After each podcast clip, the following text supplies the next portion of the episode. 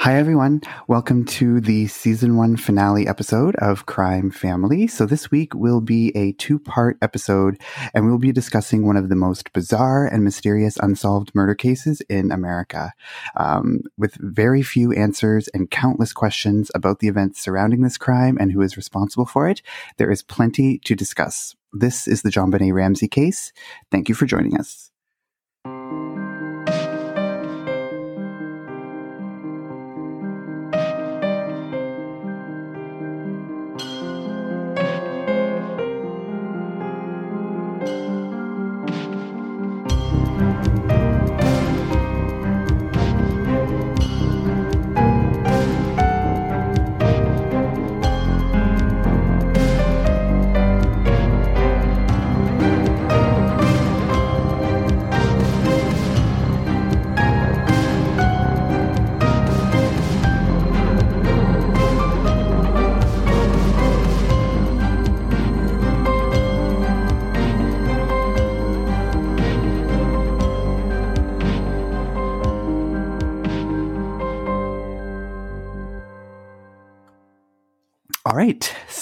Uh, we're very happy to have you with us. And for this special two part episode, we do have a very special guest with us. We have Jennifer Knowles joining us. Jennifer, how are you doing? Hey, I'm good. How are you? I am good. Uh, Jennifer, for those of you who don't know, is a close friend of mine. Um, I was actually thinking, I'm like, I feel like our friendship is probably about as old as this unsolved murder case. So um, goes back like nearly 20, over 20 years. So, um, yeah, yeah, pretty much is at this point. Yeah, yeah. So we just thought it'd be fun to have an extra voice on the podcast to give um, another opinion, um, other insight. So we've all watched different documentaries, we've all read different articles and stuff. So we're excited to kind of hear what everyone thinks about the case. So, kind of similar to what I did in the two part uh, Adnan Syed episode because it's such a well-known case, I'm not going to spend a ton of time going into every last detail of like the exact timeline, but I'm just going to give like a general overview of the case to start, um, just to give you the major events that happened and like what case entails, just so that if you aren't super familiar with it, you can still follow along with the discussion, or if you just are familiar with it, you just need a refresher. Um, so, and I'll just talk about like the main players involved, so that the people we're talking about, you know, like who they are. So I'm just going to start maybe like five, ten minutes just to do just this general overview. But I guess I want to ask, like, what do you guys, are, how familiar are you with the case? Like before we decided that we were going to discuss it, like, did you know a lot about it beforehand, or is it kind of like newer for you guys? Yeah, I definitely knew about it beforehand, but before, obviously, before we decided to do it, I didn't go in depth into detail. I probably watched like a documentary here and there, but now I definitely feel like I I'm up to speed on a lot of stuff. Yeah, I know a lot of um, a lot about it too. But um, I first heard it like a while back, and I just kept getting more interested in. So I kept watching stuff and reading stuff about it.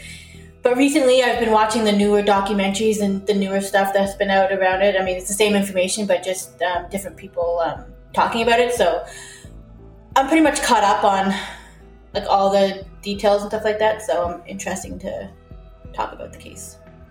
Yeah, I knew a little bits about it here and there, but I wasn't really in depth with the detail of it. But definitely since we were discussing this, I've like went down a rabbit hole through looking at theories on Reddit and uh, watching all the documentaries and stuff. So I'm definitely more up to speed about it than I was before. So I'm actually going to just talk about the family itself. So there were four people in the immediate family. So of course there was JonBenét Ramsey. She was a six-year-old girl, um, and the family lived in Boulder, Colorado at the time that all of this happened in December of 1996. Uh, JonBenét's mother, um, name was Patricia Patsy Ramsey, and she was actually a former beauty queen who was in the pageant circuit uh, for a lot of her like upbringing and into her adult life. This was a, this was something that she passed on to JonBenét because JonBenét herself was heavily involved in the child beauty pageant scene as well. Um, so JonBenét's father, John Ramsey, actually had uh, a couple of children from a previous marriage, and one of his daughters actually tragically died in 1992 in a deadly car accident. So there were some like step siblings involved in the family, but they weren't obviously a part of the major core of the family that is involved in this case. Um, and then the fourth member of the immediate family was Burke Ramsey, and he was JonBenét's nine year old brother at the time that this happened. So uh, it all begins on Christmas Day of 1996. Uh, so this was later on in the day, the Ramsey family had actually gone over to a friend's house for dinner and then returned back to their own home later that evening. Uh, reports say that John JonBenét was asleep upon their arrival back home, so John and Patsy put her to bed, not knowing that it was going to be the last time that they would see her alive. Or was it? I don't know. That's up for debate. So around 5:30 a.m. on December 26th, Patsy got up to make coffee and came across a two and a half page handwritten ransom note near the bottom of a spiral staircase that was leading to the kitchen. So obviously, after reading this note, she was horrified. She rushed to JonBenét's bedroom and was horrified to realize that JonBenet was missing.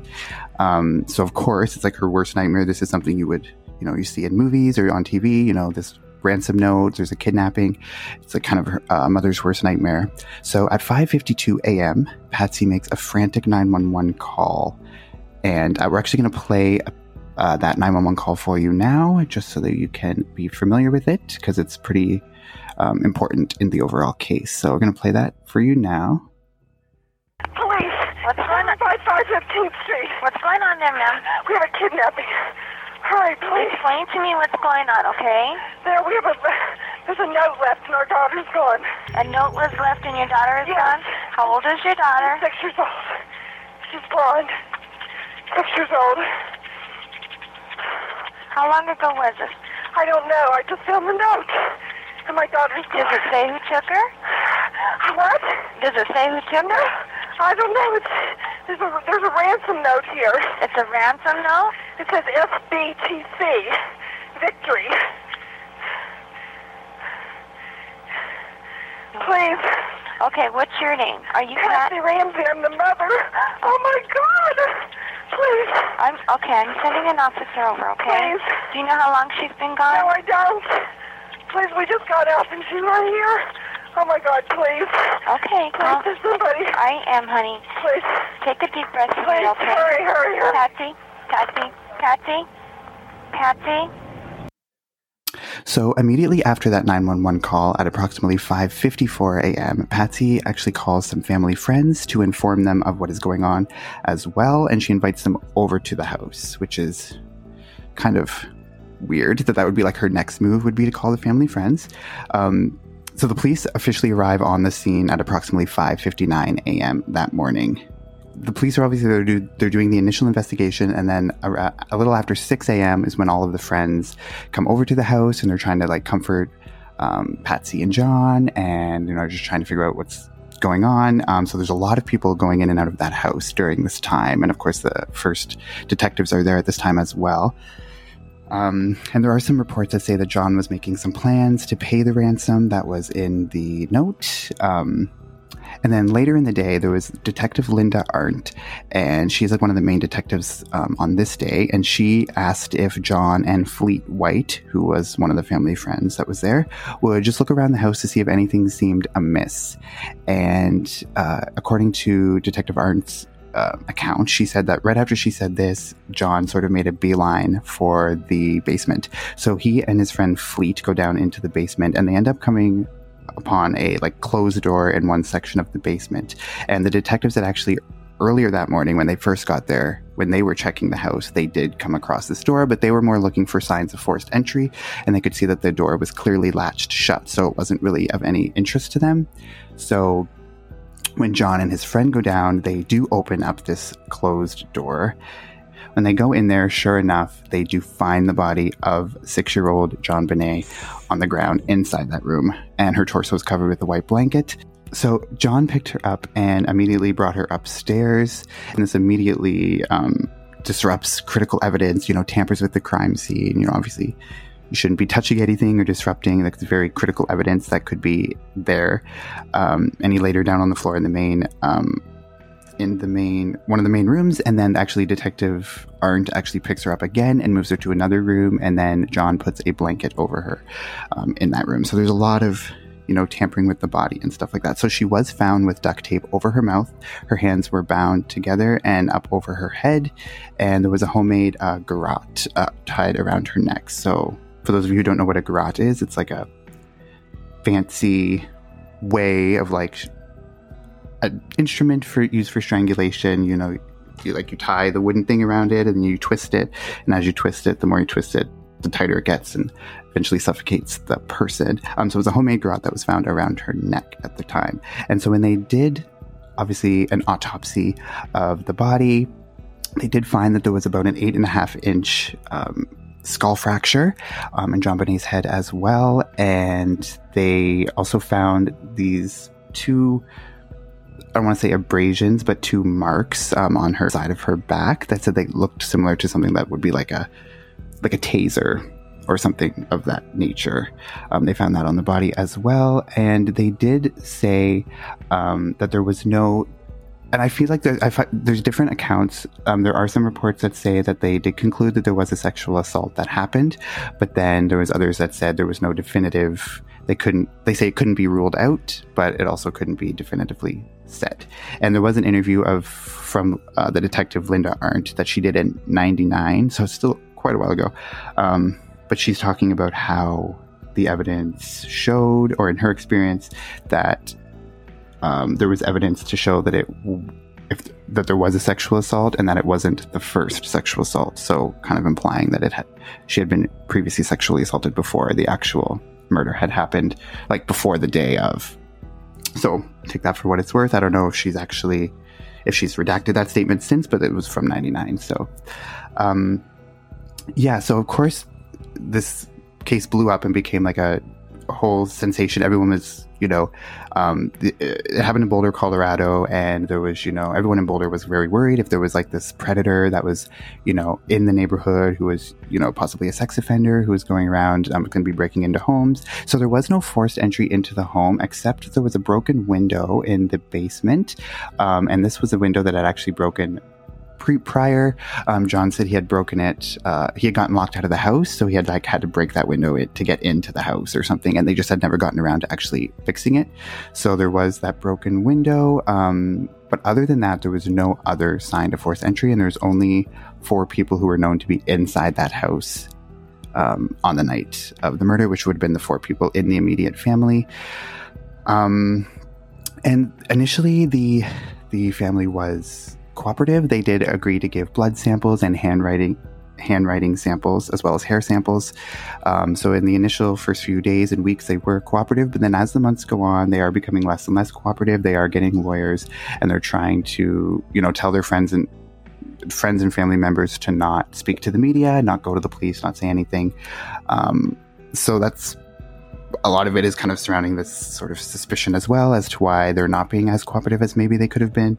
Um, like what changed in like the first couple of weeks to the the months after when they started to not meet with the police as much or kind of be avoidant. They did go on some, you know, they did do a CNN interview like, a 45 minute CNN interview where they're talking about that there's someone out there on the loose to like protect your children, stuff like that. Um, so there was a lot of suspicion surrounding the parents specifically in the first um, like few weeks of the initial investigation. And I've obviously up until now it's 20 25 years later and it's still kind of sus- suspicious. Um, there was actually in 1999 there was actually a grand jury that did vote to indict uh, john and patricia ramsey for the murder of JonBenét Ramsey. Um, However, the district attorney decided not to move forward with those charges, and so they were never actually charged. But when he came up, he did give a, a, press conference at the time saying that there was not sufficient evidence to press charges, but he kind of withheld the information or the fact that a grand jury had voted to indict. So they did like the initial trial with the grand jury and they came to that conclusion, but he didn't share that information. He just said that there was not enough evidence to actually press charges. So he kind of put the kibosh on that and there were no official charges laid. And as of today, there is still it's still unsolved. We don't know exactly who committed this murder, and there's multiple theories happening. If it was someone in the home, if it was someone in the family, if it was an intruder that came in like through that broken window, lots of stuff. So obviously that's like very bare bones sort of description of the case. And we're going to go into like the key pieces of evidence um, that are involved in the case into more detail. Um, but do you guys have any like initial additions you want to make or thoughts before we get into the other stuff? I actually just wanted to like to describe like a, a grand jury was because when I was I was like, what is actually a grand jury and what's like their significance? Like, so would you guys even know how to like explain what an, a grand jury is and why they're important? Not, I couldn't articulate it correctly or officially. Okay. So you could, yeah. Yeah, so I'm just going to describe what a grand jury is, just so like you understand like kind of the importance, especially in this case. So I'm just going to read most of this like word for word from this article um, from the Denver Post online, and it's written by Mary George. And this article is actually like about the Ramsey grand jury. So in general, a grand jury is a group of citizens that works with a prosecutor to investigate crimes and attempt to establish probable cause for trial. So it's like preliminary before a trial even starts. And the grand jury has powers that police and district attorneys do not. So they can subpoena reluctant witnesses or people that refuse to talk initially to investigators. So this grand jury could subpoena John and Patsy Ramsey if they felt the need to, which is interesting. A grand jury like also lets a prosecutor know how strong the case is.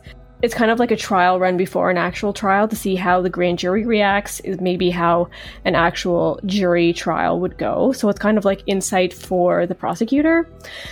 And so in this case, when they did want to indict, it's like the grand jury saying, yes, like there's enough evidence. We feel like this is definitely worth going to court. But then the prosecutor, who is Alex Hunter in this case, went against that, which is interesting to note. So, yeah, that's what a grand jury is.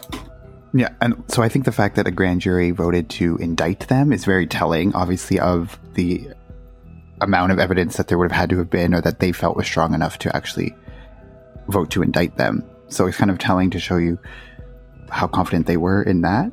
But I find it weird. So a grand jury, it's just it's made up of like regular people, right? That like a normal jury would be, right? It's just like people that they select from Yeah, a pool and Yes, citizens. so- yeah. citizens. Yeah, Mhm. Like Okay. that probably get called to jury duty. But I think like that information that they were actually indicted came out later. Like no one really knew that that had happened until much later on because all they knew was that the district attorney had made that press conference because in the documentary that I watched it said that he kind of like was misleading in the information that he gave because he did say that like there was not enough sufficient evidence to go forward with it but that was like his decision whereas the grand jury actually felt that there was and voted to indict but he kind of overrides it. I get that's the impression I got, which I didn't think is possible. If a grand jury has that much power, I can't see that a district attorney would be able to like shoot it down. But Yeah, I think they're just there to give insight and like this is what we think you should do, but they don't have to listen to it. But I feel like normally they do. That's the whole point of a grand jury. Um yeah, so I do have this in my notes somewhere about how long after this actually came out because he the way he talked about it in the press conference was yeah, like he was saying that it almost sounded like the grand jury feels like we shouldn't go ahead with an indictment. That's what everybody thought. Yeah, so according to um, the documentary from CBS, called The Case of JonBenét Ramsey. It didn't get released that the grand jury had actually um, wanted to indict until October of 2015. So that's kind of crazy. like almost twenty years after that crime, but sixteen years Yeah, it, it would have been like what, like because the crime happened in ninety six, so that would have been almost twenty years. But the indictment would have happened in ninety nine, I think. Grand jury. yeah, he made the done that. announcement that they weren't going to indict in 1999, and then it came out later that they actually wanted to indict in 2015. Yeah, which is crazy. So I guess that's kind of a lesson to show you that you have to have DAs that aren't corrupt. Because maybe he had other political motivations for why he didn't want to press charges or something. Who knows? And also, I don't know. I'm just, like the Ramseys were very well off, so who knows like what lawyer they had or No, actually, that you um, that you say that it was political because when like the team, there was like a team of detectives and there was FBI agents and there was personnel from the DA's office. They all got together and suggested that they needed a grand jury, and the DA, who was Alex Hunter at the time, was like, "Oh, I gotta think about this. I gotta talk to some people because this is actually a political decision rather than you know there's a there was a murdered girl kind of decision." So that's kind of where his head was at the whole time was that it was political. yeah, which is so annoying because it shouldn't be. It should just be like there's a six year old who was murdered, and if there's enough evidence to suggest who could have done it. Like, how's that a political thing? But whatever. It's politics, I guess.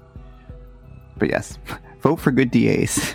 Going to go to the ransom note, which is like, to me, the most bizarre, fascinating. Like, to me, that's what makes the case so crazy and like stands out from so many other cases is like very rarely do you have like a ransom note, especially one that's two and a half pages long and as in depth, and also just super fucking like weird, just like the way it's written and stuff in it. So I'm gonna read the ransom note out and just so that everyone who's listening can like be fresh with what exactly what it says and then we're going to go into like the specific details of like maybe evidence they found surrounding that and like the super weird things that are connected with that so i'm just going to read that now Mr. Ramsey, listen carefully. We are a group of individuals that represent a small foreign faction. We respect your business, but not the country that it serves. At this time, we have your daughter in our possession. She is safe and unharmed.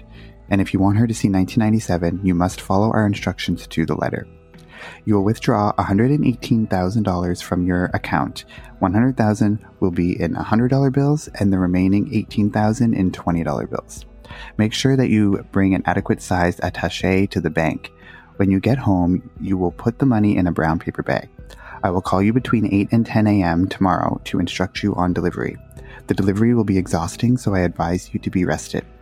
If we monitor you getting the money early, we might call you early to arrange an earlier delivery of the money and hence an earlier pickup of your daughter. Any deviation of my instructions will result in the immediate execution of your daughter. You will also be denied her remains for proper burial. The two gentlemen watching over your daughter do not particularly like you, so I advise you not to provoke them. Speaking to anyone about your situation, such as police, FBI, etc., will result in your daughter being beheaded. If we catch you talking to a stray dog, she dies. If you alert bank authorities, she dies. If the money is in any way marked or tampered with, she dies. You will be scanned for electronic devices, and if any are found, she dies. You can try to deceive us, but be warned that we are familiar with law enforcement countermeasures and tactics. You stand a 99% chance of killing your daughter if you try to outsmart us. Follow our instructions, and you stand a 100% chance of getting her back. You and your family are under constant scrutiny as well as the authorities. Don't try to grow a brain, John. You are not the only fat cat around, so don't think that killing will be difficult. Don't underestimate us, John. Use that good southern common sense of yours. It is up to you now, John. Victory. SBTC. So, what do you guys think of that? There's like so much to like talk about. I don't, yeah. I just want to say that nobody writes a two and a half page ransom note.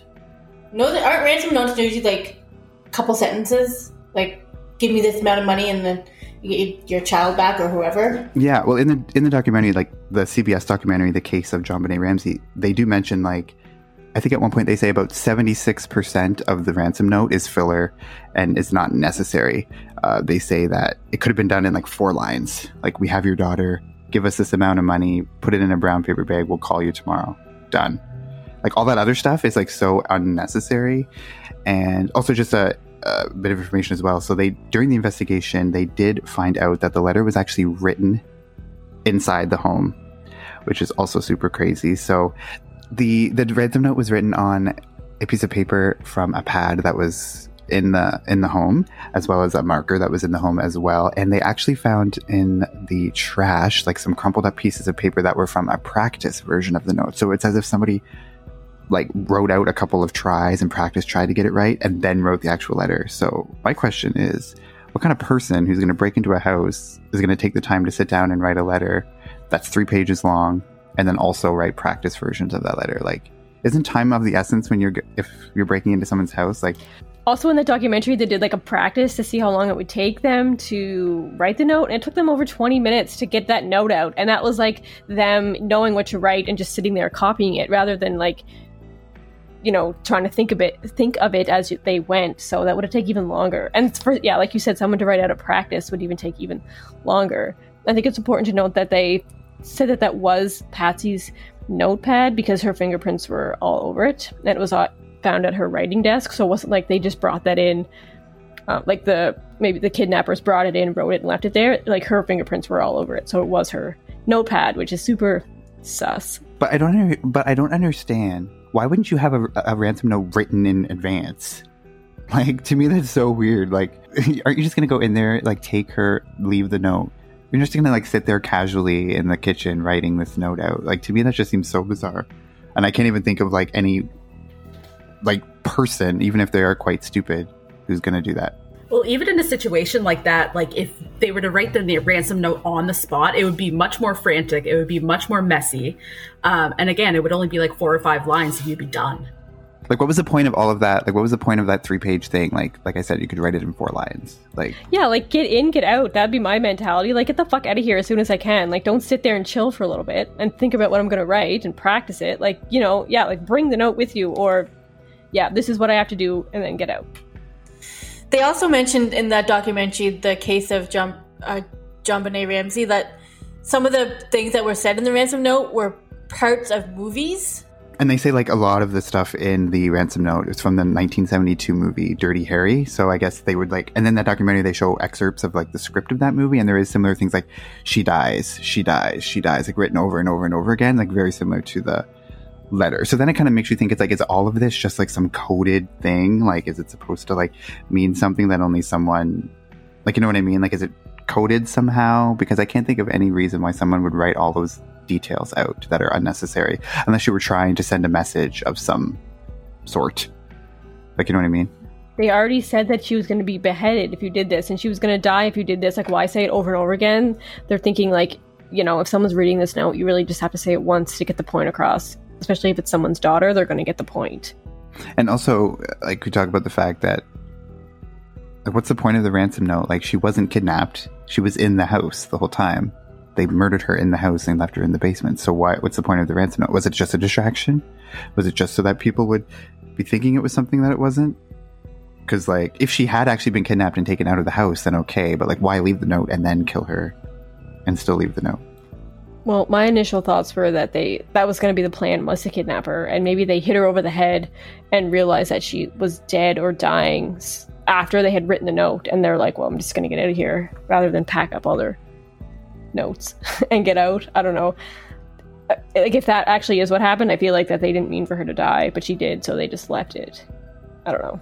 And I also like when like the amount of money was like wasn't it like the exact the Christmas bonus that John had gotten or something similar to that? Yeah, like, So, he, had like- rec- he had recently gotten like a bonus at work that was very close to that amount. So why like that exact amount? Normally it's like it's, it's just so specific the amount. Yeah, yeah. It's exa- it's not like it's a hundred thousand dollars or like two hundred thousand. It's one hundred eighteen. But yeah, and they said And if you're they- gonna they say if you're gonna bother going through with this, if you're a kidnapper, like go big, right? Like why not just like an even million or something? Like why that amount? be- because they were wealthy. And so they think like 118 it doesn't really seem like a lot of money. Yeah, but but if you're asking for ransom and you're gonna do this, why not ask for more? Yeah, like it's if money wasn't maybe money wasn't the motive, they were just doing the ransom like the money thing for like whatever. But maybe it was just a bigger thing and they didn't care about the money, so they're just like making a random amount. But how would someone know that exact amount was his bonus? Like, it has to be someone who knew him or someone who was like, what are what are the chances, the coincidence that they pick a random number that just happens to be the same amount as his bonus? To me, that seems like a very odd coincidence of all the n- millions of numbers in the world. That it would like be almost exactly Yeah, it's definitely a coincidence, or it was just stuck in someone's head while they were writing it. Like they already knew that number. It's weird. Um, I I think another thing to point out about the ransom note was um during that documentary they had like statement experts and like linguistic experts there that were like analyzing it, and they found out that it was probably like an adult woman that had written the note just by like the language and how clearly it was written in some of the words. So I think that's interesting that it was probably a woman that had written the note. and they also and they also came to the conclusion that it was very likely staged like it was as an attempt to cover up something and then they say um like even the language like a small foreign faction like normally you would want to be a little bit more like to say like we are a large terrorist group or like whatever like it's very like authoritative like large group thing versus small foreign faction and then after they mention the foreign faction the first most of the ma- the majority of the spelling mistakes that are in the note come in that same exact paragraph where they mention the foreign thing. So like the person who's writing it might think like, oh, if I say I'm a like a foreigner and then I'm going to make all these like spelling mistakes. But then they mention like words like countermeasures, like that's spelled totally correctly, which like if your English isn't your first language, A, that's not a, a word you would ever use, I don't think. like countermeasure, like I've never No used per- that in my life. yeah. yeah, like no one like no one who doesn't like I feel like if if English isn't for your first language, that's not going to be your go-to word. And and also spell it correctly, but you don't spell business correctly. Like they put an extra s in business. They spelled foreign. I think they're pretty I'm pretty sure they spelled foreign incorrectly too. Um so it's like they were trying it was like obvious that they were trying to make it seem like it was some foreigner who was writing it. But then they forgot about it as they went on because no other words were spelled wrong. Yeah. It's pretty clear that it is like a, a cover up for something, but it, it doesn't really answer like who is the one doing the cover up. Like, I don't know. Jennifer, did you have something to say? Yeah, it's very odd that they spelt all these um, common words wrong, like business, and then they chose to include uh, the um, accent on attachés. Like, it just doesn't make any sense to me at all. Uh, like things like that, they get perfectly right, but then like a super common word, like business, that they don't. Like, yeah, they- they that's such a wrong. weird, like yeah, like detail that you wouldn't think they would know to to do. Yeah, and like I think I'm pretty sure like attaché, like I looked it up. It's like a briefcase. It's like a certain. It's like similar uh, to a briefcase. It's like a different. So they thought, oh, maybe I'm going to use this word to make it seem like I'm using like the European or like if someone French or something. You know what I mean? Like a word that's not like common. Like I feel like an like someone I don't know American would say like briefcase. Like I don't think attaché is like a typical word that someone would know for. I don't know. So I think it's like it kind of clear that they're trying to cover up for like something, and they're not actually someone who's speaks a foreign language. To me, Yeah, it definitely seems like it is like a ruse to throw people off, and it was unsuccessful. Another weird thing I think is um, well, they don't really go into this into like any detail in any of the documentaries I watched, but I'm just like, why don't they do like a hand sample analysis and like see whose writing it is? And like I've seen some people, some sources come out and say that they matched it to Patsy's writing. So that I don't know how official that is because it really isn't in any of these documentaries, but it is, you know, thrown out there here and there. So that's interesting if it was her writing. And if they could just be like, well, it was her writing.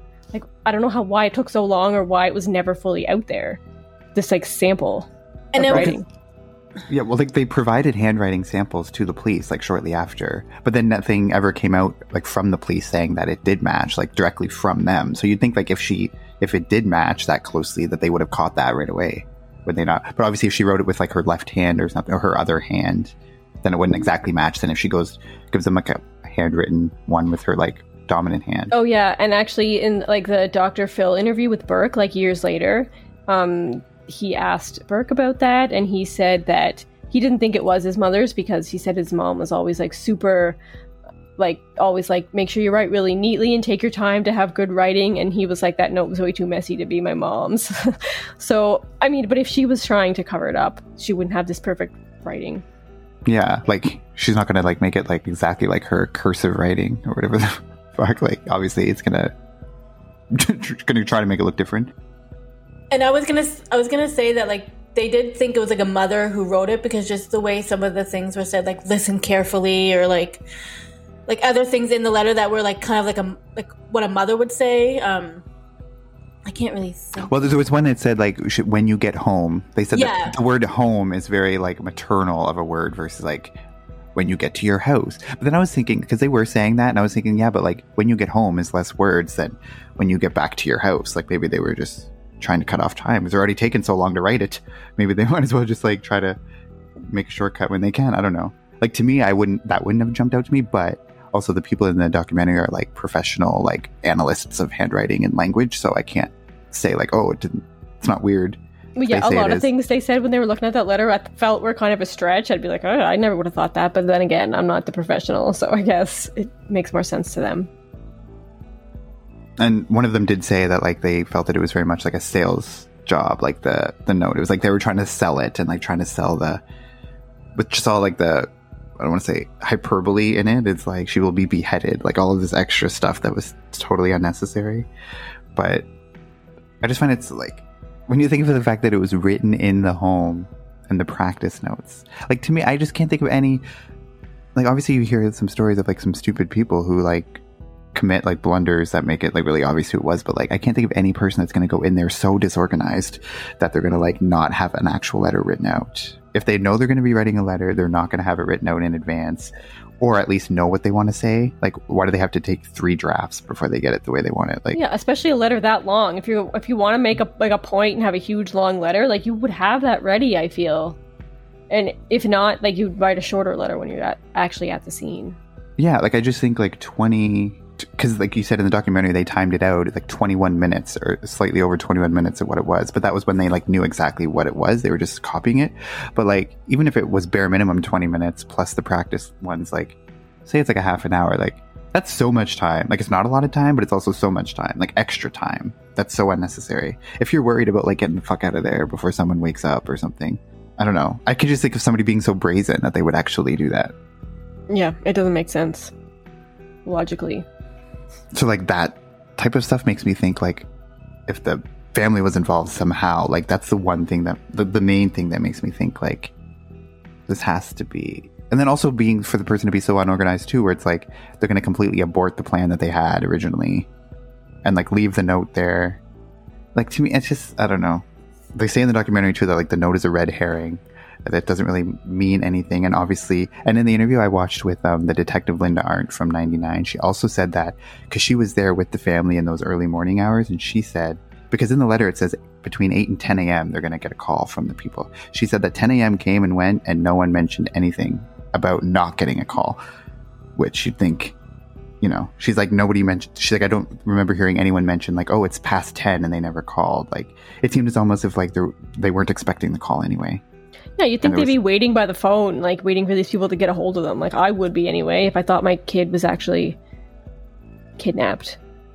And like, I also think in the letter, it's very clear that it says if you go to the police or if you notify anyone, your daughter will die. The first thing she does is notify the police. The second thing she does is notify all of her friends to come over. Like to me, it's like exactly going against everything in the letter. Yeah, don't have a crowd at your house that's super obvious. Like, yeah. I guess that she wants people there for support for sure, but yeah, it just too much.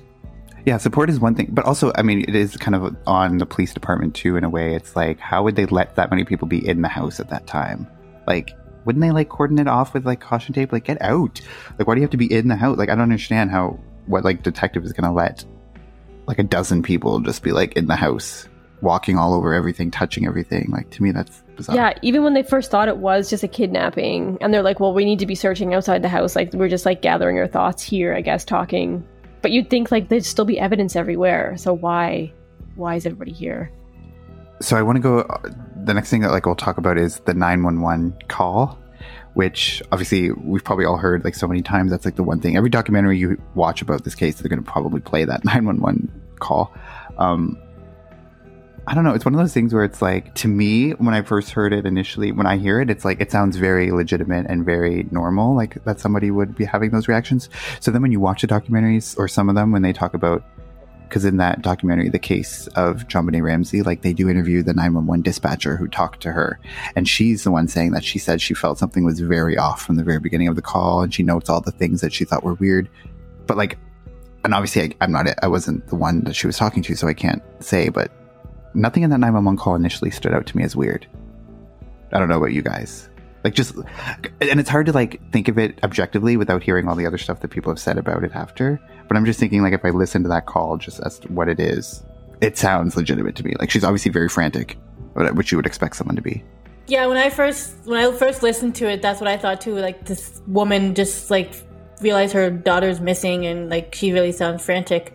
But like AJ said, like after you read read or watch documentaries and you read things, it kind of changes your mind. But that was my first initial thought when I first saw it was like she sounded like a very worried mother. And she said she thought it sounded rehearsed, which, like, I mean, I don't get that at all. Even now, looking back, like listening to that first part of the, the tape and stuff, it's like it doesn't sound rehearsed. It does sound someone frantic and panicked, even to me still. Like I don't know, I don't know what part of that sounded rehearsed at all. What, what's rehearsed? She's not answering the questions that she's being asked. She's not saying anything. Like I don't think any of it sounded rehearsed. It just was odd to me at the very end of the call that she didn't stay on the line until, until the police got there. Um, usually that's something you would do if you were in a situation like that, but maybe she wasn't thinking at the moment. She just was like hanging up the phone and had to get back to her family. Then the the 911 dispatcher also says that she thought she could hear a shift because obviously she stayed on the line, um, even though Patsy thought that the call was hung up. When she stays on the line, that's when you can hear the extra voices in the background. That she said it sounds like there was three, two or three different voices that are in the call. And then she said that's when she heard like a shift in Patsy's voice, like the panicked, frantic one, then suddenly changed to like a more calmer one, like after she thought the phone was hung up. But I listened to it and I didn't get that at all. I don't know. It's hard to say when you're not the one who was actually on the line, and I'm sure she would be a better person to talk to about that than like any of our opinions. But like to me, just as a spectator, it's kind of weird. Like I feel like a lot of the things she was saying were just kind of like hearing about how suspicious the family was. It kind of like changed her memory of it to make it more suspicious than it maybe actually was. Yeah, that's possible. And I, like I do agree with her that it's kind of weird that she would hang up in what seemed like the middle of the call because as they pointed out in the documentary, like while you're on the line with 911, that's kind of like your your hope, like your lifeline. And like the 911 operator never like confirmed the address. She never said, "Okay, I have somebody on the way, like stay calm." She never said any of that before she even hung up. Like, you know what I mean? Like she like Patsy wouldn't have that cue to be like, "Yeah, they're on their way. They're coming." She just kind of hung up anyway. So of course, me saying this now, I I would stay on the line the whole time until the cops got there. But I don't know what I would do in that situation. I guess. And she said she can hear three different voices. And I know the documentary that we all watched, um, the one I keep mentioning, the case of John Ramsey. Um, they do kind of like do odd. They do like audio reconfiguration or like um, enhancement, audio enhancement of like those background voices that you can hear, and they think that they can hear adult man, so presumably John Ramsey, and they also think they can hear Patsy saying, "Help me, Jesus." She says, "Help me, Jesus, help me, Jesus," like twice, um, and then they can hear like another voice that sounds like a male voice, but like not an adult, so obviously like a child saying, "What did you find?" Um, and that's also a p- point of contention because the the Ramseys have said from the beginning they said that uh, Burke was sleeping the entire time until like hours after the police got there. So like this 911 call, if it is his voice in the background, well then he obviously wasn't asleep for those hours. He was awake during the 911 call, which is, and like in any event, like why, if that was his voice, why would you lie about it? Like why would you say he was sleeping if he wasn't? Yeah, in that documentary, they also said that um, John Ramsey said, um, "We're not speaking to you," and like they said it was kind of like a stern voice, like talking to a child, like they were angry at him, or you know, just kind of like trying to tell him that you know you're not involved in this, or we're not talking to you, whatever. So it makes everyone think that they were having this conversation after they thought that she had hung up, that they were like talking, they were mad at Burke, and he was like, "Well, what did you find?" And like it's this whole cover up that, you know, maybe they're hiding something because Burke did something. I don't. What got me was that nobody ever questioned the 911 dispatcher. Like, not like when I was watching the documentary, the case of JonBenét Ramsey, like, they interviewed her, and that was the first time that anybody had asked her questions about the 911 call. Yeah, like she said she wasn't interviewed for the grand jury, like that whole thing. No one ever asked for for her testimony or anything, which is crazy. that that's bizarre to me because normally you want to talk to somebody who was like right there at the moment of this when this whole investigation started. Like you think you would want to talk to that person on the phone with her. So to me, that just seems really odd that they never even questioned her or even like asked her like what she And, thought. di- and didn't she say she was under a gag order initially until like the trial process was over with that grand jury thing? So yeah, like that seems weird to me. Like it's not like an information. I feel like why would you put her under a gag order unless you felt that the information that she had would be something that would be detrimental. I mean, obviously it didn't matter because they still voted to indict without that testimony, but still. But like, what do you guys think of like the if you guys listen to that nine one one call just like up front, like without all the other like opinions after the fact? Like, if you say you were the nine one one operator, like I don't know, I think that's a very legitimate call to me. Sounds like a legitimate call, unless she's a very good actress, and maybe that's the case. I don't know. yeah. I thought when I like I said when I very when I first listened to it at the very beginning before like I knew any of the other stuff, like I thought it was just a legit 911 call like we like most of the 911 calls that we've heard in the cases that we've done like i feel like it was just like a legit 911 call i mean that's how i would sound maybe if i was like woke up, my daughter wasn't there. Like, I didn't think I didn't find anything wrong with it. Yeah, it definitely sounded legit to me, but then I'm thinking, well, even if she did know that JonBenét was dead and they were covering something up, she could still be really frantic about that. But then I'm thinking, well, if she sat there and wrote that note, she would have time to kind of calm down, maybe a little bit. So I don't know. Either way, I don't know. It does sound legit to me, but 911 operator did say that she was like frantic and then all of a sudden just kind of turned it off and stopped being frantic when she thought she had hung, hung up is kind of a good point right i mean just because you're not talking 911 operator doesn't mean you're not going to be so flipping right Yeah, but like, but like when they kind of like enhance the audio, she's saying "Help me, Jesus, help me, Jesus." Like, it, and it sounds like in a similar tone. So to me, it doesn't sound like she calmed down at all. I don't know. Like, I don't feel like that's something you would say if you're calm again. i guess maybe yeah and it wasn't as loud because she probably thought she hung up and then was mo- moved away from the phone so she was farther away And also, I do want to mention. Um, I did read a Rolling Stone article about that documentary, and it was a little bit. Cr- I was a bit critical of the documentary in some parts, and it said like the fact that like they're on the screen telling you what they think they hear, and then they play it and they put subtitles under it. It's like gonna trick your mind into thinking that you're hearing it as well. So it might not even be like what it actually is, but when you're seeing the subtitles under it, you might like think you hear it if that's not even actually what it is. So it could be completely wrong, and none of that stuff is actually said. That's true. I found it hard to hear what they were saying. I'm like, I don't hear any of that. All I hear is like clicking and like gargling. I'm like, I, I don't understand how they're. I don't have. I'm not sitting there with like professional headphones on either, listening. But I, like, yeah, I'm like, I'm not getting that at all. yeah like and even if you even if you play devil advocate and you say okay that is exactly what was said and they're like masters at uncovering what was actually said like someone saying we're not speaking to you like what does that mean like how is i don't find that weird i don't know well, who's he talking to if he's not talking to Burke? Right? Like, right? Like, who are they talking to? yeah well it had to be burke right Yeah, so that's sketchy there because if they say he was asleep the whole time, didn't know, didn't know anything about it, then that's like a lie right there. If they're all innocent, why? So yeah that's true but it could be kind of one of those things where it's like maybe if you're like you're kind of working off adrenaline then you're so frantic and then when you go back to think of the events you might not remember the exact events. Like you think you you don't remember seeing burke in those hours because you were so not focused on that? Like you're not thinking of like you're probably going to think back like a week after when you're interviewed or something you're not going to be like remembering where was burke every minute of that time frame so they might think like oh i don't remember really seeing him or interacting with him so he must have been asleep. You know what i mean? Like I, they were just kind of surmising maybe and then they were actually wrong because it wasn't what they remembered. Like i'm just trying to play devil's advocate but I guess that's true because like the, this like um, enhancement of the audio didn't come out until like years later. So it's not like somebody went up to them and was like, "No, we heard Burke's voice," and then that would have rejogged their memory or something. So I guess that does make sense. But I, I, I mean, I also do feel like it's kind of weird for a child to sleep when there's that many people in the house coming and going and police officers, and he's going to sleep because he said that he was awoken hours later, like once the police were already there. But like, why wouldn't you wake up earlier? But they do interview him, like when the psychologists are interviewing him, he says like, "Why I typically sleep very deeply and I don't really hear much of anything." But was that like a line that they were he was told to say? Potentially, allegedly, I don't know.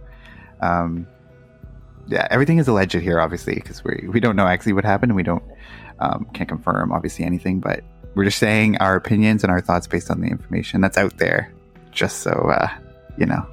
Also, um, like all the suspicion around Burke, I mean, it feels like a lot for a nine year old to kind of get this whole story straight in his head and never slip up. Like he does stay consistent with his story while he's that young and up until now. Like he never slips, which I feel is like super. It's like a lot to ask for a, nine year old. If his parents are like coaxing him and coaching him on what to say, and he doesn't slip up this whole time, that's kind of interesting. Yeah, that's true. Did anyone have anything about the 911 call specifically? No. Okay, so I also want to talk about like the actual discovery of the body because they do talk about that in the documentary too, um, and like the tampering of evidence when the body gets moved multiple times. Um, they say in that documentary that, like you said, Kitty, before, some of the stuff that they kind of mentioned, it seems like a little bit of a stretch. Uh, but they're saying that like he opened the door and the light was off, and he knew immediately before the light was even turned on that it was John. He's like, "Oh, she's here," but then he turned the light on and saw her, and they're like, "Well, how would he know that was?" They're like, "Oh, it just looks like a blob of something on the floor, like in the dark. You can't tell." Because in the documentary, they like recreate the whole entire house, like to almost exactly like what it was really like. So they kind of walk through the crime scene in the house as if it were the real thing. And I don't know, that's one point that they bring up. Um, and they also mention that it's very common in like cases where the person who did it is there to like like stage the finding of the body where other people will witness it so that they can like be witness to someone and the shock and horror when they find it um and that might be why when like he was told to go do a search of the house he went right for the basement made sure like his friend was with him so that there could be like some witness to him seeing it I just find it I I just find it odd that when they said we're gonna search the house from top to bottom that he like darted for the basement door. Oh shit, they're gonna look we have to look in the basement and they find her. Like he wanted to be be sure that he found her. That's what's suspicious to me. Like he just like, like, wanted to make sure he like a found- shot in hell. Like it's like a shot in hell. He went to that door. yeah. Like he obviously knew she was there. Yeah, she should have said. She said, "I said top to bottom, not bottom to top." he's going to the bottom first, and then going making his way up. But maybe he's like he wanted to be the one to find it, so that he could make sure that he picked her up, so that the crime scene was tampered with. So then, like, if anything were to come back against them, they could say, "Oh, well, it wasn't like actually reliable evidence because it was like all a tampered crime scene." So he wanted to make sure that like he was the first one to like get there. Because I think if like the detective had found it, they would have been like, no, no one's going to come in this room. We're going to leave it as is. And then there might have been a lot of evidence that would have been there that maybe got, you know, contaminated with the moving of the body. But why take the duct tape off her mouth though? That's what I don't understand. Like to have his fingerprints. Did he on did I he take the duct tape off her mouth?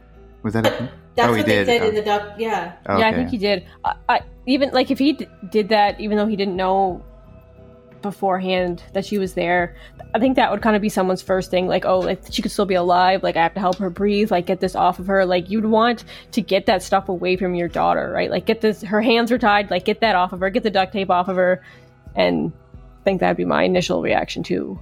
Also, I'm thinking like when he went right straight for the basement, it's not like he picked a random room and found her. Like I was looking at like the the blue blueprints of the house that they have online. It's like there's like the stairs that are to the north, and then he goes right to like the southeast corner. So it's kind of like he was starting at like the southeast corner of the house, and he was gonna like work his way over. So it wasn't like it was like the middle. He started. He's kind of started at one end of the house, which kind of makes sense if you were gonna search, right? That's maybe stretching it, but it's kind of just to be devil's advocate there.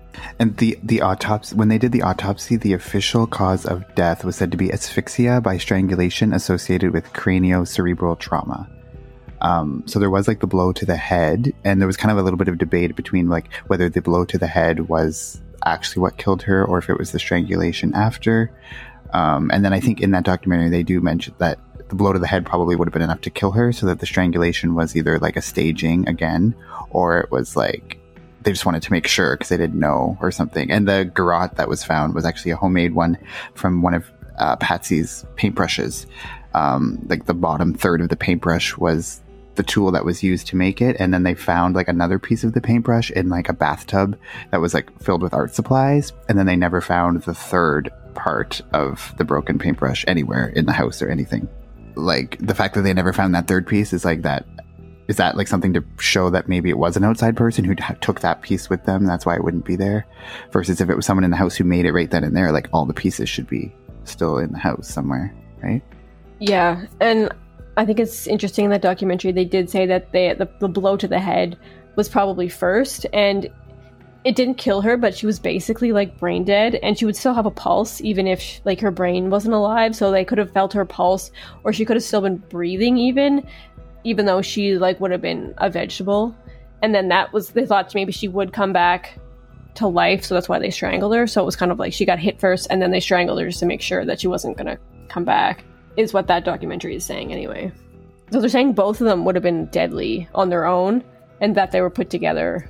but there was a big um, emphasis in the documentary about possibly the tool that was used to strike her on the head um, being like the flashlight because there is a flashlight that's in like the crime scene videos that's on the counter there and the documentary they do test like the exact exact replica of the flashlight and the exact and they like use a mannequin to hit um hit over the head with the flashlight and it makes like an indent very similar to the actual indent that was found on her head. So it's like they're trying to come up with the theory that like that was the tool that was used but there was no fingerprints found on the flashlight or the batteries inside the flashlight so it was almost like it was wiped clean which was also another thing saying like if that wasn't the thing that was used then why would it have been wiped clean?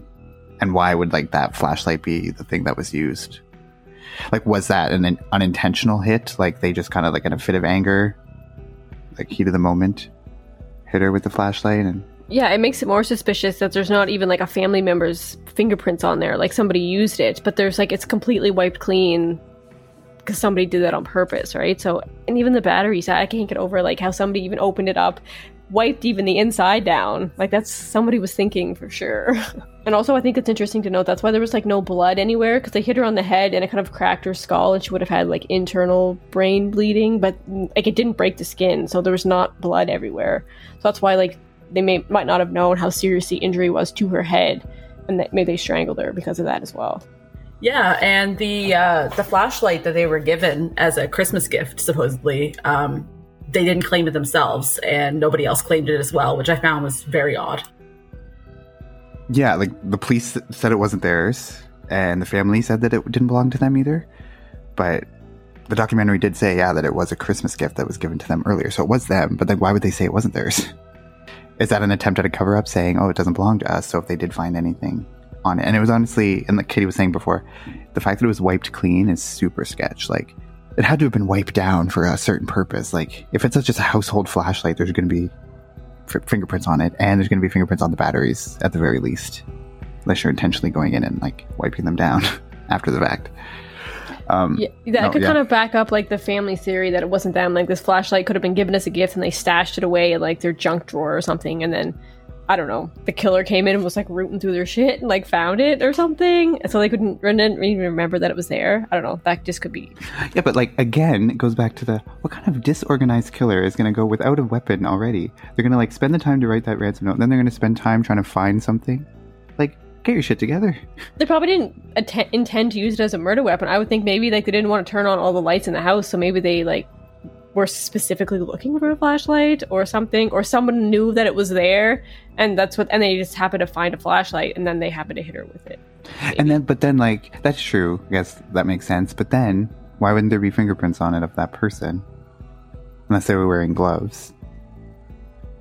But if they were, Yeah, well, why wouldn't there be fingerprints of like somebody in the house that put it in that drawer, right? Like person that gave it to yeah, them yeah, or that's something, true. right? Like, yeah, yeah, yeah, that's what I was gonna say. Because even if that person who did it was wearing gloves, there's still gonna be fingerprints on it from before. yeah, like- it's sketch that there's no fingerprints. It'd be less sketch if there was like Patsy's fingerprints. I'd be like, okay, that makes sense. It's hers. or uh, say if it was them, or if it somehow the family was involved, why would she wipe the flashlight clean, but then leave all the fingerprints on the notepad and the all of that stuff? Yeah, Like, because for the same reasoning, like if it's inside the house, it would make sense to have her have her fingerprints on it. So why would she feel the need to wipe it off? Or would anyone feel the need to wipe it off? And even if it had like Burke's fingerprints on it, it's still like in the house, so it shouldn't matter whose fingerprints are on, as long as it's someone in, from inside the house. yeah, it'd make more sense to have one of them have their fingerprints on it. That's why it's so weird. Didn't they say when um, the police showed up or whatever, people were like doing the dishes and cleaning the house while the investigation was going on? I Like, who does that? like, who's it? Like, who's coming into your house? Like, I mean, I guess to console you because you're you're frantically looking for your child, but like, who comes in and cleans your house while there's an investigation going on in your house? Like, get the fuck out. I don't know. out. Was was that in the documentary? I don't remember hearing that. Yeah. but maybe They were Oh. saying that they were saying that they were doing the dishes. They were like help helping cleaning clean up and stuff. Like, but why? Like, I don't remember that either, but yeah, it's kind of like a thing where like people will bring food over to you because like you don't, so you don't have to like cook, and people will like help you clean, so you don't have to worry about cleaning. That kind of thing, maybe Just trying to be helpful. Yeah, I don't exactly remember that one from the CBS documentary, but I saw a like ABC News clip, and they did explain that they were doing dishes, uh, Windexing windows, all this kind of stuff, which is so weird because like that that would tamper with the evidence so much. And then the fact that um, John Ramsey uh, intentionally put a blanket over um, his daughter's body, like that obviously is going to tamper with the evidence as well as putting it on a carpet that everybody's been walking across the whole time. Like it's just, it's huge red flags there. like it's it's crazy to me that like that happened. Like obviously the fact that people are cleaning the house is crazy, but what's even more crazy is that like the police allowed that to happen. Like who is the person who someone needs to go in there and be like, get the fuck out of this house. Like it's a crime scene. Like haul ass. Like get out. We need to like clear it. We need to maintain because like everyone's f- fingerprints are going to be all up in there now. So any chance of getting any like accurate evidence or DNA is going to be complete, and especially on the body itself. Like he's he's touching her, he's bringing her upstairs. He's like, and then the other detective moves her to another location. Like the investigation was screwed from the beginning. Yeah, the police handled the situation like horribly the whole time. Like they should have done a way better job at it. Yeah, well, it's, well, it's one of those things where it's like we see time and time again, like ca- like police incompetence, or like you hear after the fact, like oh, this could have been solved if like this hadn't been tampered with, or like inconclusive testing because of like possibly tampered evidence. It's like people need to get their shit together, and then like actually conduct an investigation legitimately. Yeah, well, you talk about how like the police were kind of told to treat them as victims and not as suspects because they were this wealthy, like influential family that lived there. Probably helped a lot that they were white as well. Like, so they were just like this family that, oh, you know, don't really touch them. That I think played a big role in it too. Like the police, I remember they were saying like the police had to ask the Ramsey family for permission to come in and search certain things. Like they couldn't just go in and do it. They had to be like, "Oh, can we come in?" Which I think is normal. Like the police kind of had to ask permission if you don't have a warrant. But they were the Ramseys would be like, "No," and then so they would have to leave. So it was like that kind of thing where it was like untouchable almost. That's true, and the fact that they were being like, you know, not as super cooperative as you would expect. Like every, like I feel like we say also time and time again, like you are under so much scrutiny in that moment too. Like no matter what you do, it's wrong. If you're not cooperative enough, it's wrong. If you're too cooperative, it's wrong. They'll find something. If you do a polygraph test, oh, you shouldn't do it because it's non-conclusive. If you don't do it, oh, you have something to hide. Like I feel like no matter what you do, you're kind of screwed. So you kind of have to just like it's inevitable that the family is going to be looked at as suspects, but like knowing that like every move you make is going to be kind of criticized either way. So I don't think there's any like right way to act in that situation because there's going to be someone who's going to be like, well, that's suspicious. But like, no, sometimes people just do weird things that they can't explain.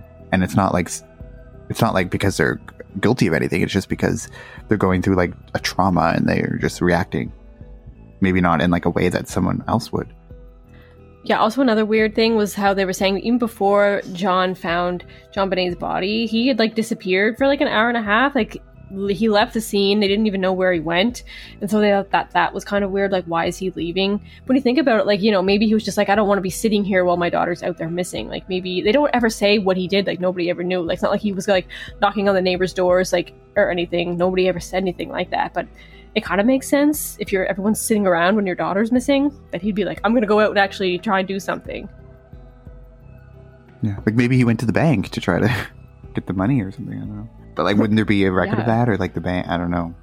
I also find it weird that like didn't they say like when when the daughter went missing or whatever and they're interviewing him they're like they were like planning a trip out of town on He was, this like he was like arranging for like a flight out of Yeah. to go to some other state, which is yeah weird. which I found that was weird too like trying to maybe get up and like leave type and, situation and I believe that was before the body was even found. So at that point, it's a, Yeah. a missing a missing child. His daughter's missing, but they're going to plan a trip out of town. Like, wouldn't you want to be there to like make sure that you're like involved in the investigation? You're helping with the search. Like, why the, would you plan to like just peace out like right away?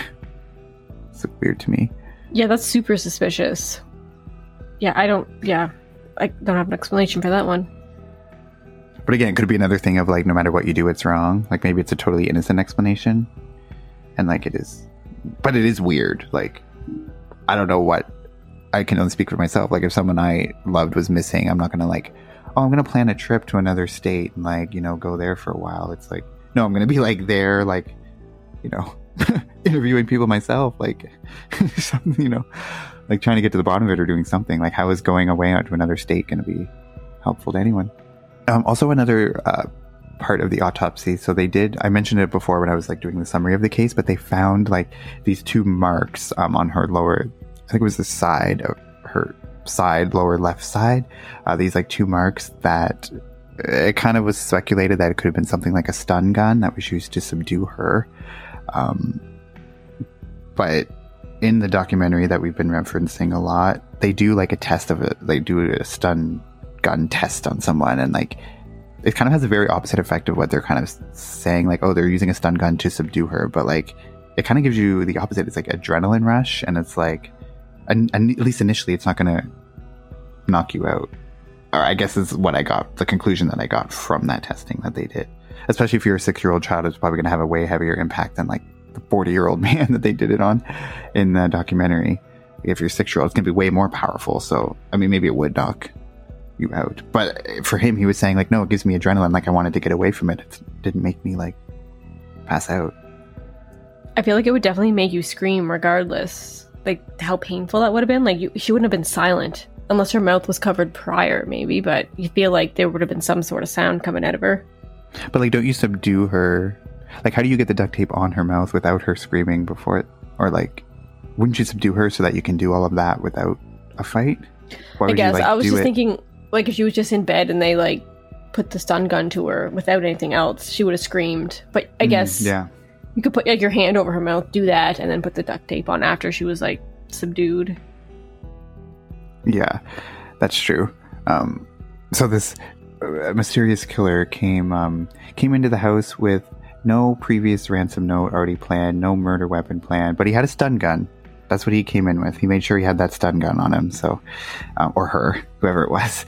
Um, so just kind of weird. But there was so that was one theory. But then there was another theory. Like the, the, the two marks were very similar. Like in the house when they were doing the crime scene videos and stuff. There's like I guess like a train track or like this toy train that belonged to Burke Ramsey, and like the track had like these two protrusions outside of it that would like connect it to the other track, and they say that the exact distance of those two marks would have been very are very similar to like the marks that were found on her body. So it's like said that maybe that was somehow used in some way. I don't really know what they were getting at. If like that was, I think they say at one point that like if she was hit over the head with the flashlight and knocked out, then whoever did it like used that to like poke at her to see if she was awake or something. Yeah, they also pointed out that it would have had been would have had to have been done post mortem because they could tell that there was no blood flow at the time. So they think it happened after she died. And then whoever did it was like, yeah, using it to poke her to see if they could get a reaction out of her, seeing if she was dead. But they used the train track versus anything else. Like, why would that be the one thing that this person would use? Yeah, they, Like, they said just touch her? Well, I mean, I don't know. Especially if you think about if it was, if you think like if maybe it was a kid, like if it was actually Burke that did it or something. Like, would you want to touch your sister if you thought they were dead? Like, I don't want to touch a dead body, even now, right? So I feel like using a poking device is like super legit. Yeah, so I guess that was a working theory that like if he knocked her over the head with the flashlight, presumably, and then she was dead, and then he used that to poke at her to see if she was dead, and then when she was, then, but then it makes sense as a, so then that does lead towards more of it being like a child or like Burke Ramsey specifically versus like an intruder because if it was a stun gun, why would you tase her after she's dead? If it was done post mortem, like you wouldn't have a need to tase her. Yeah, and that documentary said like that. I don't know why they thought they knew like what model they would have used, but the, but the taser that they had, and I'm sure like there are different types of tasers. They said that they like the prongs didn't add or they didn't match up, like the holes and where the ends of the ends of the taser like didn't match, so it couldn't have been a taser. Um, well, and I was like, well, there's probably different sizes of tasers, so that was kind of like I don't know, maybe weak on their part. But also um i was watching like there's a dr oz episode and I, know dr oz isn't like the most reputable but he was talking to people that um knew what they were talking about. So in this dr oz episode yeah so it was actually a dr oz true crime um, and it aired in february of 2021 he was talking to Lou Smit's daughter and Lou Smit was like an agent that had passed away, but he did a lot of work on this case, and it was kind of his theory that it was an intruder and it was a stun gun. So that's kind of where all that came from was from him. So his daughter was kind of like following up on some of the research after he died, and um, they were saying that if you zoom in closer on those marks on her body, that they don't match with the train track because the train track ends were like circular, and the marks on JonBenét were more rectangular, which actually did match up with a stun gun that they had that they were comparing it to. It was the same shape and distance apart. So they're saying like this model of stun gun actually did match up better than the train tracks they were saying before. So that's just another theory, another angle. Yeah, so obviously no one knows what those two marks are from, but I've never really heard anything else other than either a taser or that train track. Like those are the only two things I've ever heard or ever seen. So uh, is there possibly like another explanation? Like who knows? There could be a million things that have you know, shaped like that or something. But um, I want to talk about also going back to like the autopsy and like the body. Big chunk of the documentary is about like DNA that was found on JonBenét's underwear that like didn't belong to anyone in the Ramsey family because they did DNA testing. Um, and it belonged to like an unknown male, um, which kind of bolsters the um, intruder, intruder theory that it was someone outside of the family. And then when they did testing, like in the documentary, um, they did testing like they brought a brand new pack of underwear and like they did testing on it and they did find traces of like DNA on that, which like grossed me out. Um, like I was cringing the entire time that they were doing that because you know, I guess wash it when you open it. it's like gross, but um, yeah. So they were just trying to say like it is possible that there could be like the DNA from like the manufacturer. Um, so that could be why. And obviously, if they ran like the DNA testing that they did find on JonBenét's underwear, like if they tested it and it didn't belong, they didn't find a match of a person, then obviously it wasn't someone who was already in the system. And because the theory was for a long time because she was in the pageant world that it was like possibly some sex offender who was like, you know, um, like in the audience of her pageants or was like infatuated with her who like broke into the house and did that. So if it was like a sex offender, and they also uh, there was apparently a bunch of sex offenders living in the area around the, their house that actually, but obviously it wasn't someone who was a registered sex offender because their DNA would have been in the system. So it was somebody who had never committed an act like that before, or at least never gotten caught before, because the DNA was never actually confirmed or matched a person, as far as I know. They said it was a male, but that it didn't match any person specifically. Um, so what did you guys think of like that part? Weird that there's like DNA on like unopened package of underwear. Like, gross. like, maybe we should be washing our undergarments from here on out when we buy them. I don't know. I just find like you think even her like not even her DNA was on it. I'm pretty sure her DNA was. Oh, okay. I was gonna say like that'd be really odd. But um, but they found the DNA of an unknown person, which is like what Oh, they okay. used to kind of say, oh, it was an intruder because if it was someone in the family, I could possibly Yeah, they their- actually use that saying that it wasn't part of the family to like exonerate the family and say, oh, it's not their DNA, so it wasn't them that did it. And then this documentary pointed out, well, I mean, it could have been just from the underwear, whoever packaged it, it could have been their DNA. So, uh, yeah, and it is super gross that that's a thing. And like thinking about this documentary, I'm like, I wonder how many times they tested underwear to see like was that their first try and they happened to find DNA or did they like try before that? Like was this the hundredth pair? Like I like to see like the percentage of like you know what I mean? Like how many times they tested to see if there Mhm. was DNA and there was because I think that's important. Uh, But they just kind of presented it as, oh, here's a random package and there happens to be random DNA. Yeah, that's true. But I guess I mean the point is that it still is possible that it could happen. Like it would happen Yeah. on that one piece. It might not be super common, or it might be super rare, but they were able to do it when they, even if it was like the hundredth package, like it still could have been. Like obviously, it ha- it's possible. Yeah, I guess that was their point that they were trying to make. But yeah, they do present it as like, oh, this is our very first try. We're going to open this random pack that we just bought, and then oh, look at that. So I feel like it's all about the editing too, like how they edit it together and what they sh- what they don't show versus what they show. Yeah, They definitely shouldn't have ruled the Ramseys out just based on that. But anyway, that's just my opinion. Yeah, I mean, I feel like there's so much more, so many more things that like do point to that it's possibly someone in the family for them to like, so for them to like rule them out based on that one thing. But I mean, DNA evidence is pretty credible. Like, obviously, it's a huge thing. But if it does have this other explanation, like, that would make me question. And was that something that was presented at the grand jury trial? Like, was that something? And they still voted to indict, even if that was presented. So obviously, they didn't feel confident in that either. Unless They that came out after the fact. Oh, sorry. That's okay. I also found the DNA of an unknown male um, underneath JonBenét's fingertips or uh, fingernails as well, which I guess could be related to that. Uh, that could be unrelated, to, or could be related to the uh, the underwear as well.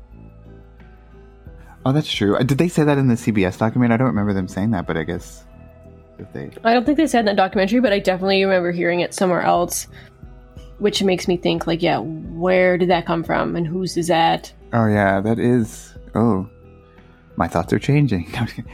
um, no, no. Um, yeah, I feel like I, that does sound vaguely familiar, but yeah, that. Yeah, who is that then? Like if it was someone that she was trying to fight off and like dug her nails into like someone's skin or something. Well, I was also trying to do some research on like how long DNA can stay underneath your fingernails for, but I couldn't really find a precise answer from Google. But again, it could have been something that happened a long time ago. It could have been like her trying to scratch off her defender. It really it's, it's really hard to say at this point. Yeah, that is true. That would be a Right. good point because if it can stay for a long period of time, like, who, but I mean, I'm assuming she's washing her hands semi frequently, but she's a child, so I don't know. Yeah, I was gonna say she's six years old. like, She probably doesn't wash her hands very often. um, like it, it could have been from any, like it could have been from like you know school, maybe she was playing or fighting with a kid, or like Mhm. part of the pageant. She was just like I don't know. I, wow, it, weird that it's a male, but yeah, it's interesting. It could have been from anywhere though. Yeah. She's at pageants. Like, is she shaking people's hands? Like, is that, I don't know. I don't know what happens at pageants, but is that something they would do? Like, that's possible too. If she's, you know, inter- interacting with a lot of people, um, that could be something too. But yeah, it is weird. I didn't actually, wasn't even, I forgot about that piece of information. So that doesn't look good for, I mean, that kind of goes towards the imposter theory or intruder theory for sure. Yeah, I never, I didn't, I didn't hear that the fingernail thing, so that really intrigues me as well. And and that's the thing about this case too is that there's so there is so much on either side, or at least something on either side. Like it's never definitive. Like just when you think you have an answer, you might think what you have, but then there's this other thing that totally might make that other stuff invalid.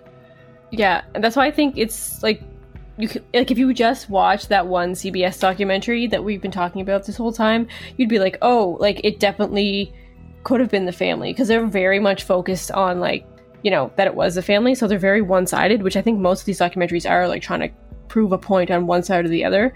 So it's like it's important to remember that you do have to like kind of take everything you hear with a grain of salt because they're only representing that one side trying to convince you, which is easy to do with this kind of case where there's like so much on each side. Yeah, and I was and I was I did make a note of that too, and I was like, it's very clear that that CBS documentary was against the family, like very clear, just based on everything. Um, like there's not one shred of anything that they present from the other side. No, they Uh, ignore which- everything that could be against the family. Yeah, which Or, obviously I that mean, could yeah, that could be Yeah. for the family. yeah, which I mean, obviously you would if you're trying to. Any documentary, I feel like is going to be biased in some way. Like it's probably very hard to find one that is like just presents every single fact. I mean, maybe there is, I don't know, but yeah, I could tell when I was watching that CBS one that it was very lopsided. But even the 2021 that came out actually just in January 2021, it was kind of similar to the CB- CBS one. Maybe it was a little less noticeably biased, but it still was kind of like made me lean towards it was possibly someone in the family. Like I didn't walk away from that one thinking like, oh, it's definitely up in the air. Like I kind of did have still have was leaning towards one side. So the final sort of thing, I feel like the last thing in this part that we'll talk about is the which we didn't really talk about yet, but um is like the pineapple that actually ended up being it's weird that like something so simple as pineapple is like such a big part of the case, but um there was like a bowl of pineapple like it was like milk, it was like pineapple with milk and a bowl and a spoon in it that was like in the crime. You can see it in the crime scene videos when they're doing that, um, which might seem super insignificant, but when they did the autopsy on JonBenét, there was like fragments of something that said was like something like fruit, which could have been like pineapple that was in her stomach and hadn't fully digested, which suggested that she did eat it like relatively soon before she was killed.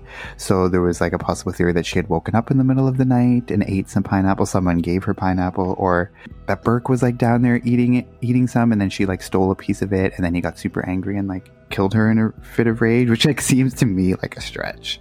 Um, but the fact that she had like that in her system, so obviously she ate pineapple like before, and I don't know if they said the exact like amount of time it was before.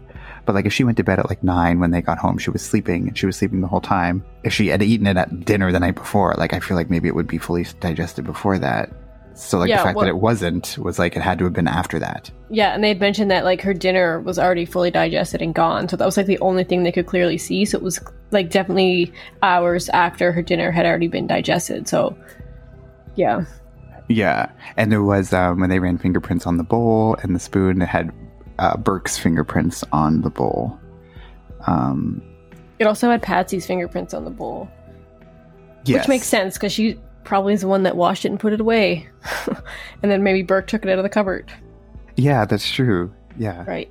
Yeah, like uh, people, people focus on that, and I'm just like, well, of course, like of course, the mother's probably you know the one that put the dishes away, and spoon probably put the spoon away as well. Yeah. Like obviously, yeah, because you wash it, but then you touch it again to put it away. So obviously, whoever put it away, you don't think fucking Burke's gonna put it away. So um, like obviously it was her. Yeah, and they were also talking about how the spoon was like big, like too big for the bowl, and Patsy was like, "Oh, I would never have given Burke that big of a spoon because it just looks weird, like it, it doesn't fit." Like, so she was bigger, like I didn't prepare that dish, like I wouldn't have done that. So it's just kind of been like, yeah, it must have been Burke that just grabbed a spoon for himself, which is weird, but that's what she said. But I just have a hard time believing that like Burke would kill her over stealing a piece of his pineapple. Like to me, that's like such a stretch. It's like, oh, we have this theory, we need to like make it fit.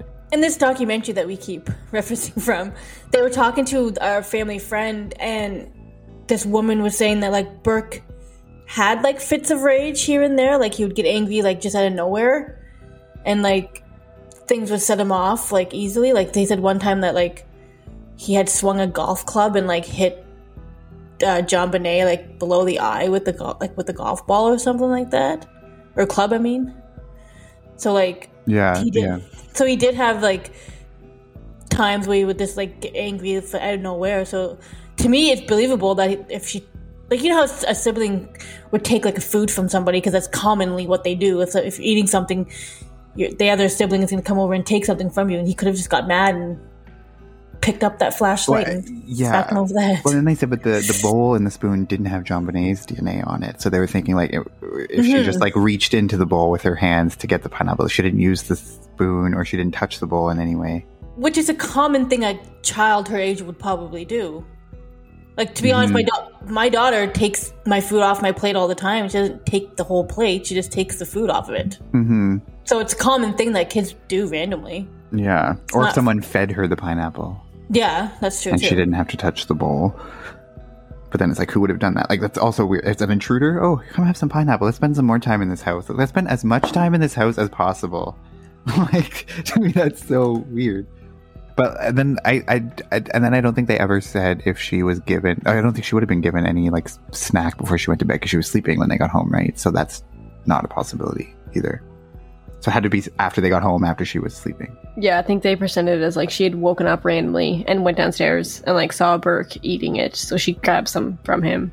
There's like no timeline that really like shows of like what time Burke was still up and that she came downstairs. Like they don't really say like this. is, Like two o'clock in the morning.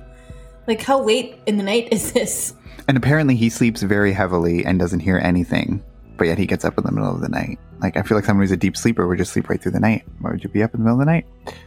But I don't think he was. He wasn't asleep when they got home though. He No, stayed but up. like two in the uh, morning he would be probably. Yeah. Also, he had just gotten a like Nintendo for Christmas, and he was probably super pumped about it. Maybe he was like excited and wanted to like sneak down and play some Nintendo, or like maybe he was already awake and was hungry, or something. Like So- he could, he might not even went to sleep that night, or he might have just woken up randomly and went downstairs. So Yeah, that's true. Because like kids are excited at Christmas and stuff. So it was the night after Christmas, but like still he wants to play with his the toys he got. So yeah, that's interesting. Yeah, so that whole pineapple thing, um, and like the possible explanations for it, it like kind of leads into or is one of the big reasons or a big piece of evidence or speculation that people are using to say that possibly Burke himself did it. But we'll get more into that specific theory in the second part. Um, so we're gonna break kind of break down like the three main theories in this case, and uh, we'll talk about like the things that help that case or against that case, and we'll kind of break it down that way in the second part. So we will be back for part two. It's released the same day, so you don't have to wait a week for it. It will be out. Scroll up on your podcast app and see it. But yes, um, uh, follow us on Instagram at Crime Family Podcast. Uh, follow us on Twitter at Crime Family Pod One, and we do have an email, crimefamilypodcast at gmail.com. Send us case suggestions for our second season. If you want to hear a case, maybe we'll we'll talk about it. And also in the second part here, we are going to get some viewer suggestions because we did get some theories or some comments submitted from some of our listeners. So we are going to go over those in the second part as well. So more to talk about. Take care. Bye. bye. Bye.